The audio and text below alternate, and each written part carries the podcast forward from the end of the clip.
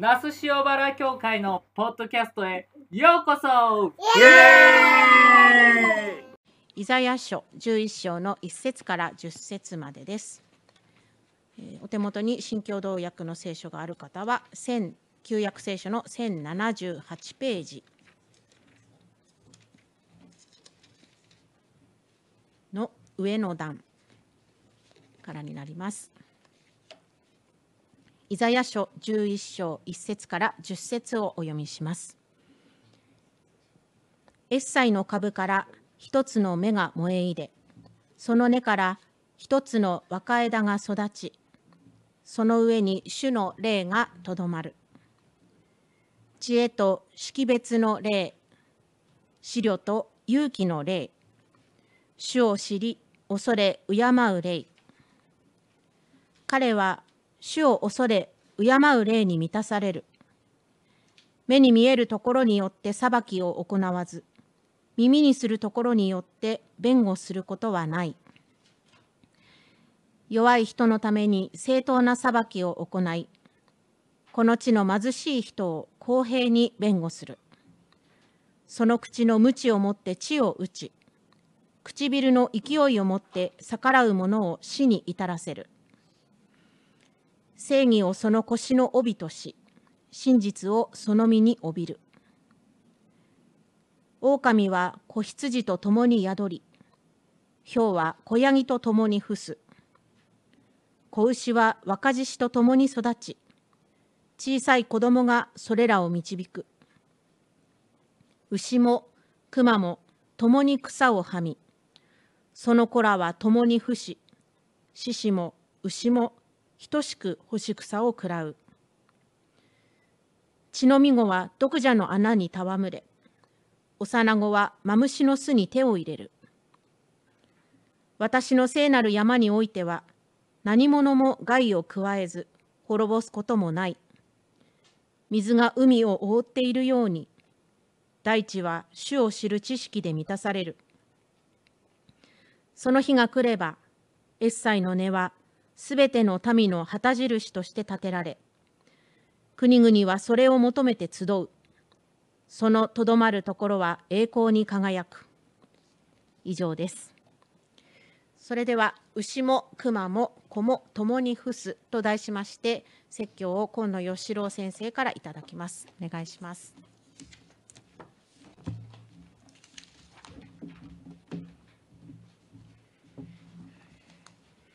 えー今日福牧師のジョナソンは龍ヶ崎教会にご奉仕にまたそのファミリーも一緒に行きました。今日ね総学者の、えーエーロン・ビエルさんビエルさんね今ドイツの方ですけどもアジア学院で今ボランティアをされています。総学校9人あのにお願いしました。本当にありがとうございます、えーさて今日から、えーアドベント。ろうそく一本火がつきました。今街中歩くと本当に私は楽しくなります、えークリスマスの飾りとかクリスマスの曲があ音楽が街にあふれています、えー教会に代わって皆さんイエス様の誕生を祝ってくださってるんだなと私は嬉しくなります。なんかクリスマスセールのために使われてるなんてそんなことは思いません。もっと本当に素直に喜んでいます。えーアドベント。このアドっていうのは英語で言えば to っていう意味なんですね。でベントっていうのは来る。こう向かってくる。何が向かってくるかというとイエス・キリストの誕生の出来事が。神様の一人子イエス・キリストが人間の姿でこの地上にお生まれになり私たち人間を救ってくださるという驚くべき出来事がそうですね。この天からっていうか天から隕石のように私たちに向かってこの接近してくるこれがアドベントっていう意味なんですね。ですからやがてそれは隕石が地球にこうぶつかってくるわけですから、えーよく準備ししなさいよっていうのがこのアドベントの意味なんですね。ですからもうまた今年もクリスマス来たかなんて言っちゃいけないんですね私たちは今回のこのクリスマス私にとって最後のクリスマスかもしれないそんな心を込めて喜びを持ってこの出来事を新鮮に向き合っていきたいなというふうに思います。まあ、今年のクリスマスのこの時期の特徴なんかようやくあのコロナから私たち解放されてなんか明るくなったと思ったらばもうあのイスラエルとハマスが、まあ、戦紛争を始めて2か月ですね。なんかとても重苦しい中で、えー、また迎えています。あの水曜日にここで檻の中のライオンの声をね聞いた方もいらっしゃいますね。その時思ったことの一つにですね、まあ、その講演の趣旨は、まあ、憲法をしっかり守らないと本当に声を守るように声を出していくそのことが、まあ、戦争や紛争またとんでもないことが起こらないように言うならばライオンが檻の外に出ないようにこうブレーキをかけていくことなんだいわゆる歯止めをしていくことがまあ、憲法を守るということなんだという趣旨だったと思います。で聞きながら私が何を思ったかというと私もこれまで、まあ、宗教者として、まあ、40年生きてきて宗教っていうのはやっぱりその役割は戦争とか紛争とか人と人の争いにこうブレーキをかけて人を鎮め社会を鎮め社会に平和をもたらすためにあるものだというふうに思っていました宗教が。それがあのウクライナとソビエトが争った時に、まあ、ロシア正教のオーソドックス教会の総主教が、まあ、プーチン大統領に賛成をして反対するところかプーチン大統領に祝福を祈りをしたんですね。これは僕ショックでした。今イスラエルとハマスがただ紛争しています。ユダヤ教とイスラム教ですよ。アブラハムを父祖とする、まあ、私たちキリスト教も同じ。兄弟みたいなもんですよ。一神教を信じる民です。その民がの宗教がブレーキにも歯止めにもなっていない。いや対立を煽るような形にもなっている宗教を持つことが。もちろん私だって分かってますよ。世俗的な政治経済の対立の問題が戦争を引き起こすんだ。権力者が自分の地位を守るために宗教を利用する。権力を維持するために宗教を利用する。そういう裏側もドロドロしたものもあるんだ。そう思いながらも私今年のクリスマスのこの時期に深い闇の中に迷っている。正直そう思っています。暗い夜にこそ星ははっきりと見えます。星の明るさを知るためには深い闇の深さを知らなければなりません。今年のクリスマスの私のテーマはこの深い闇を貫く一筋の光見たい。イエス・キリストが何のために2000年前にこの地上に来られたのか。その光をしっかりとこのパレスチナとイスラエルの問題を頭に入れながら見たい。受け止めたい。そして平和を祈りたい。そういう願いでこのアドベントを迎えようとしています。さて今年のアドベントはこのイザヤ書から学び備えていきたいと思います。イザヤ書は、まあ、聖書の要約とも言われ旧約聖書の基本的な教えが網羅されているだけでなく新約聖書の教えの土台をも提供しています。今日のところは第一イザヤと呼ばれる預言者です。おそらく紀元前700年頃当時ユダヤ地方では北イスラエルがあのメソポタミアのアッシリア帝国に攻められてもう間もなく滅びる。そして残った南ユダもあの間もなく破局を迎えてバビロンの捕囚というものがやってくる。そうしたこう破局っていうか国がの政治がこうまた国そのものが崩壊しつつあるというそういう雰囲気の中です。イザヤ自身としては預言者としての証明を受けて早20年、えー、おそらく45か50ぐらいであったと思います。当時としてはまあ円熟期であります。イスラエルの民は彼を信頼して彼の語る神の言葉を耳に傾けます。が彼の語る発信は激しい、まあ、当時の政治批判を伴うために為政者からは迫害を受けます。そんな中で静かな目でこれからイスラエルの民が歩まなければならない道破局の向こうの道をその中の希望を語ろうとしたのが今日のこの11章です。まあ、預言者っていうのは、まあ、初めての方もいらっしゃるかと思うんですが預言者っていうのはこうなんか未来を予言する人ではなくてその神の言葉を預かるっていうその役割は具体的には、まあ、現状の外交内政政治経済宗教そうしたものを的確に把握して分析してあの王や責任者たちにまあ助言する。この預言者というのはイスラエル独特のこの役割なんですね。神から使わされ同時に民の声を代弁する。ゆえに非常に尊重されていく。神と民の視点で進むべき方向を正しい道を示していく。ヘブル語で預言者をナビって言います。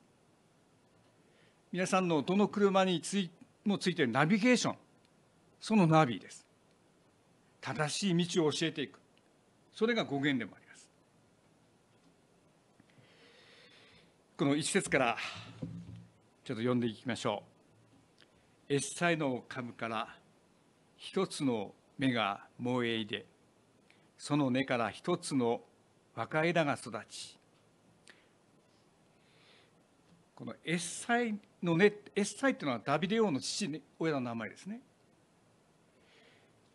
ダビデ王の家系から、やがてこのイスラエルを再建させ理想の国としていくその子孫から王が理想的な王が生まれるっていうのがイスラエルの人たちの幻というか神話でした。その王が出現して今我々は迫害されて非支配者支配されている民であるけれどもそれをひっくり返してもう一度あの素晴らしいイスラエルを復興させてくれる王が必ず現れるんだ。そういう神話がエッサイ木木だったんですね。でそれが「かぶ」って書いてあるからバッサリと切り切り倒されるってことなんです。一つの終わりを迎えるんだ。そしてその切り株から新しい一つの芽彦バエが生まれてくるんだ。この彦バエはこれまであった木の延長ではない。追記でもない全く新しい価値考え方がそこから芽生えて起こるんだとそういう形で新しい救い主が生まれてくるんだよというのがイザヤの最初の言葉です。この考え方はあのマタイによる福音書の最初の経図に反映されています。アブラハムに始まってダビデに始まってずっとヨセフまで続くんですけどもそれがいわゆるエッサイの木です。エッサイの経図です。しかしマリアは精霊によって身ごもります。ヨセフの血を引かない。そういう形でエッサイの木は切り倒されて株になって彦バエとしてマリアからイエスが生まれてくるんだあの経済はそれを表しているわけなんですね。その新しい救い主は3節彼は主を恐れ敬う霊に満たされ目に見えるところによって裁きを行わず耳にするところによって弁護することはないこの耳にこう政治と裁判を歪めることがないっていうことです。善を善として悪を悪として裁く正義をまず行うっていうことが書いてあります。今日特にこうお話ししたいことの一つ目はこの次の4節です。弱い人のために正当な裁きを行いこの地の貧しい人を公平に弁護する。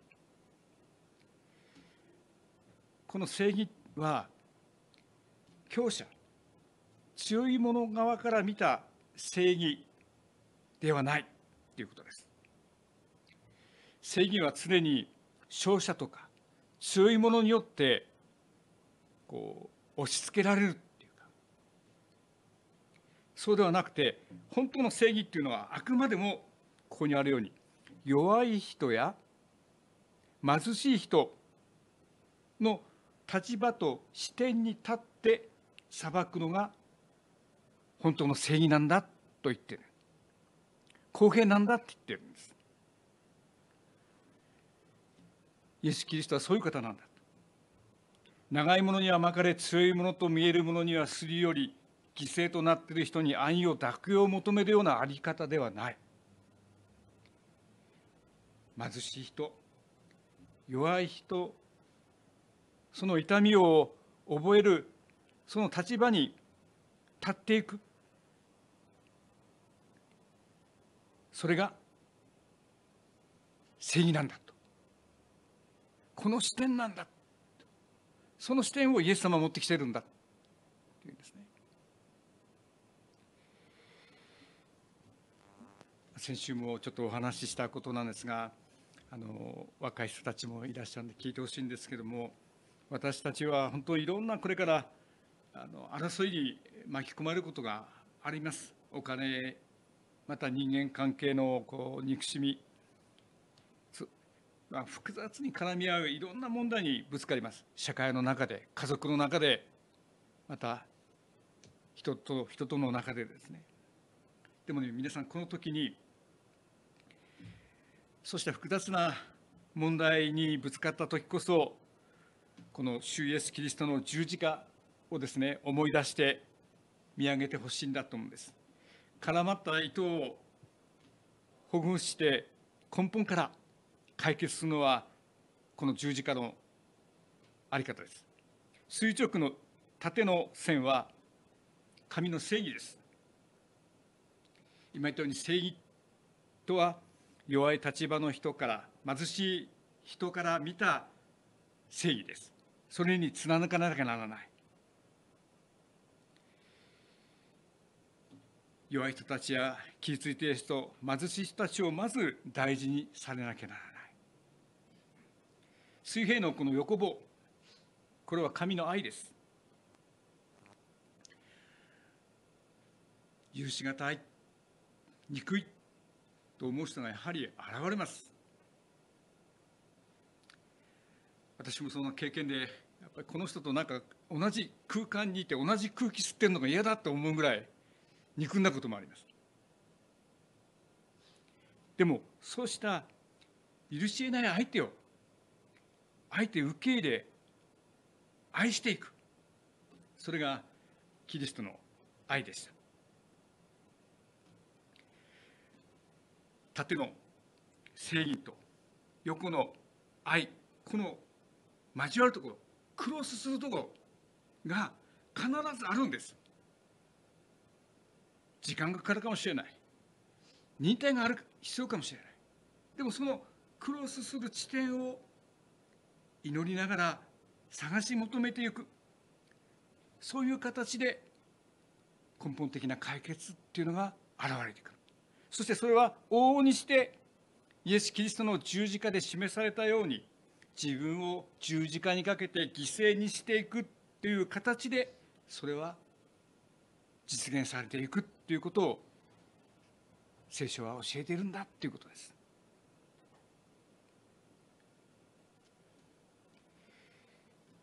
では具体的にイザヤはこの破局の向こうにどんなこの新しい希望を見出しているか。5節から8節までです。正義をその腰の帯とし真実をその身に帯びる。6節ですね。狼は子羊と共に宿り豹は子ヤギと共に伏す。子牛は若獅子と共に育ち小さな子供がそれを導く。牛も熊も共に草をはみその子らは共に伏し獅子も牛も等しく干し草を食らう。血のみ子は毒蛇の穴に戯れ幼子はマムシの巣に手を入れる。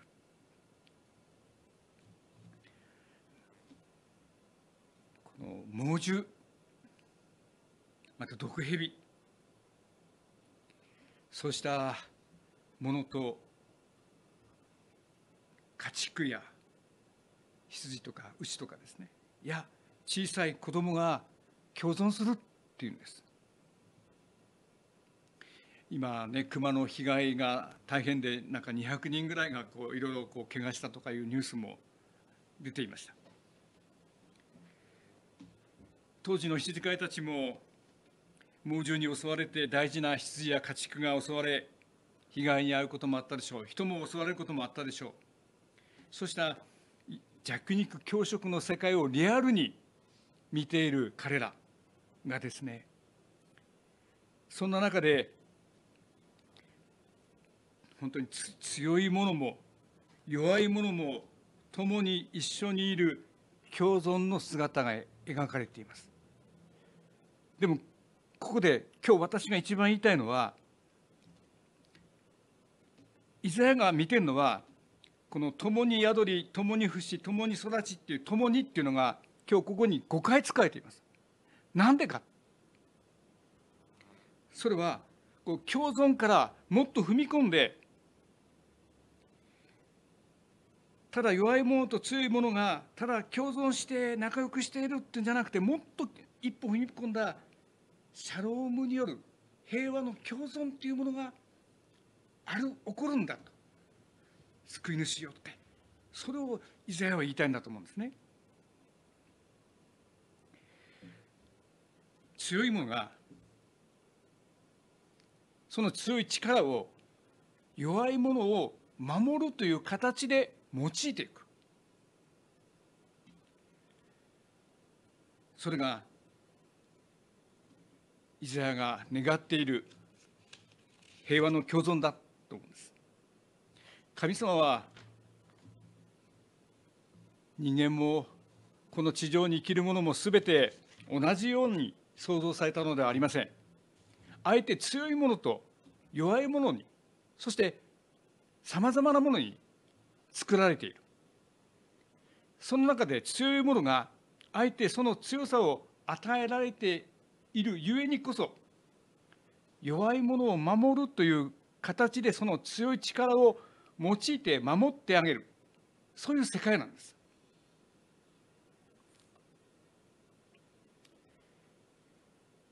そういう形で強いものが生かされていく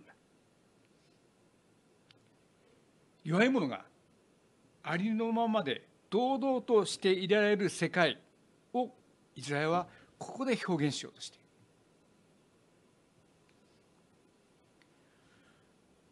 こう絶対唯一なる神様がですねいまして鎮座いまして人間悔い改めて修行して立法を守って私とこまで登ってこいって神様言ったんじゃないんです。神様は絶対唯一の神でありつつ人間を愛しその独り子をこの地上に人間の姿で下し家畜小屋で生まれさせそして十字架にかけて罪をあがなってくださった。最も低くなれ最も惨めな形で自らの子を捧げてくださった。聖書はこれをこんなふうに表します。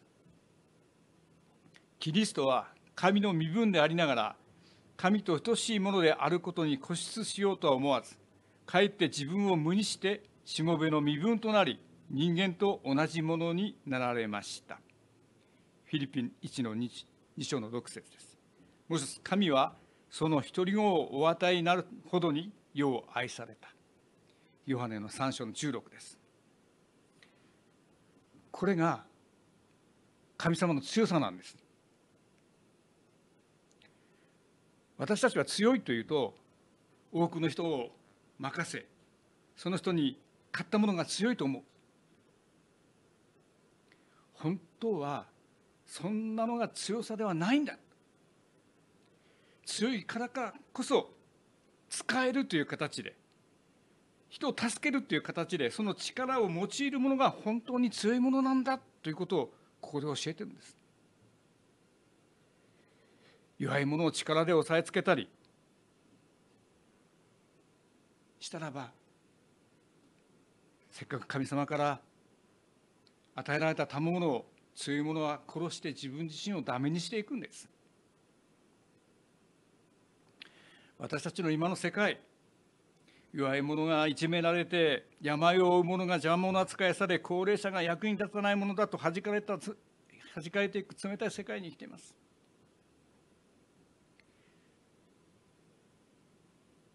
救い主が来たのはその弱者がいない世界ではなくて狼は子羊と共に宿りつまり子羊は子羊のままでいいんだって言ってるんです。子ヤギはこのヤギのままでいいんだって言ってるんです。何も頑張って狼になる必要はない。表になることもないんだ。あるがまま受け入れられ恥かれる恥じることのないくみんなから愛され堂々として生きられるシャドームの共存の世界なんだとイザヤは教えているんです。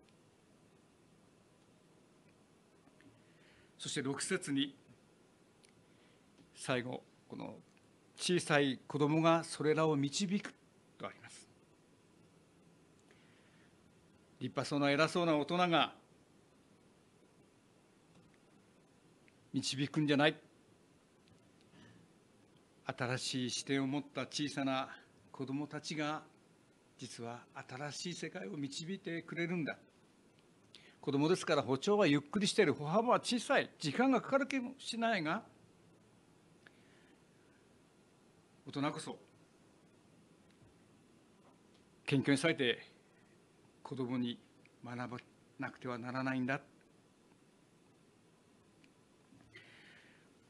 私が長く幼稚園の園長も兼ねていました。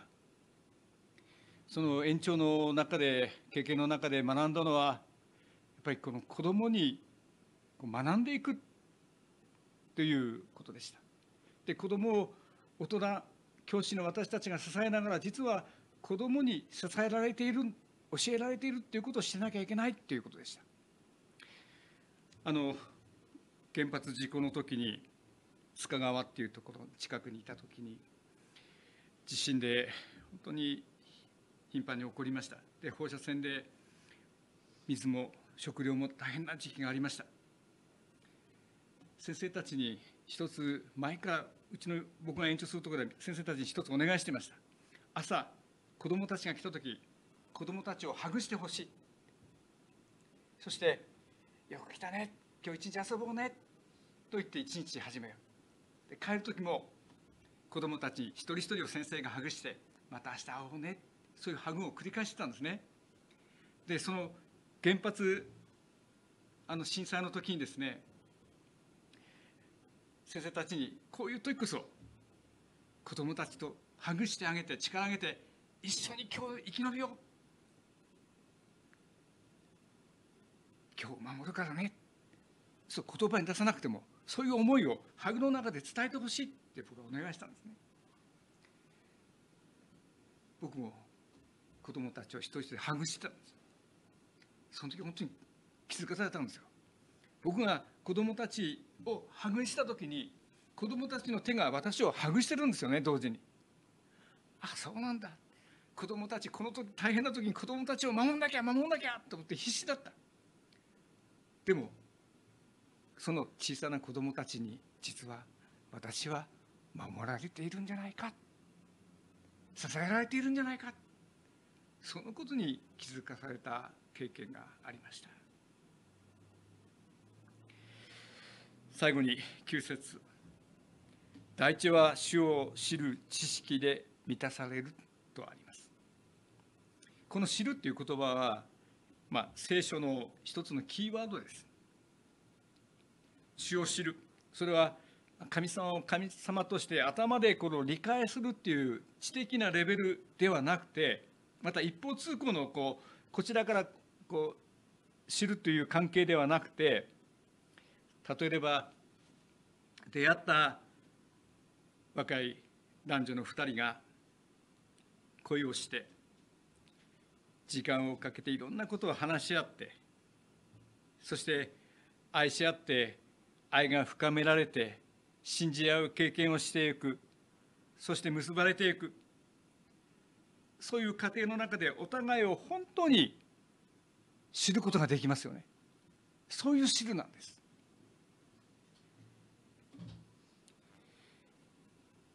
第一はこの私たち生かされているすべてのものはこう主を知る知識で満たされる。うん恋人同士がそうであるように時には喧嘩します。口論します。もうあんたのが嫌い。言うかもしれない。でもそういう形でお互いの交わりと信頼をこう愛する二人は深めていきます。今そう先に言ったイスラエルとパレスチナ・ハマスの紛争。実は2つの国は神様から大事な歴史的課題使命を与えられているんだろうと私は思います。そしてこの主を知る知識正義と愛が結ばれる地点で自分たちを本当に十字架にかけていくしかないんだということを学ぶ。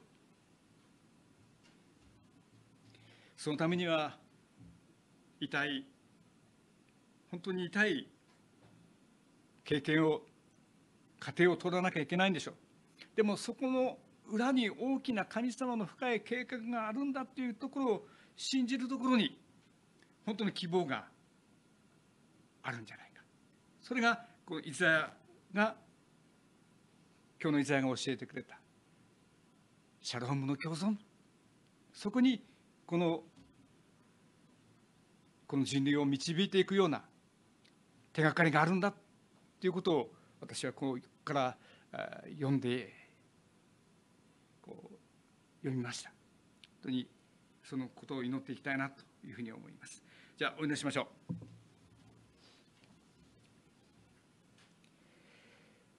天の父なる神様今日からアドベントを迎えます。私たちの信仰また生活の居住まいをしっかりとあなたを迎えるにふさわしく整えていくことができますように。私は人に何か言われたくなくて自分の正義だけを考えていました。ただ人よりも強いものになりたくて負けたくなくて頑張ってきました。でもそういう形で弱い人を見下していたのかなとも思います。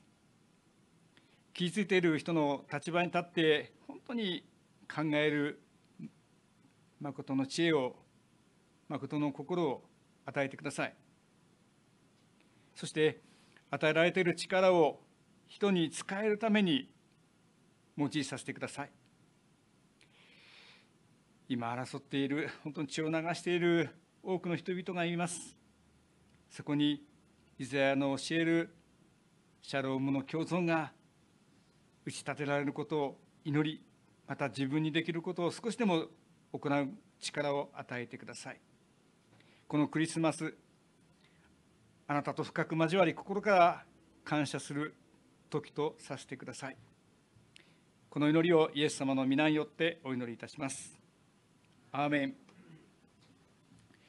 それではしばらくの間黙想いたしましょう。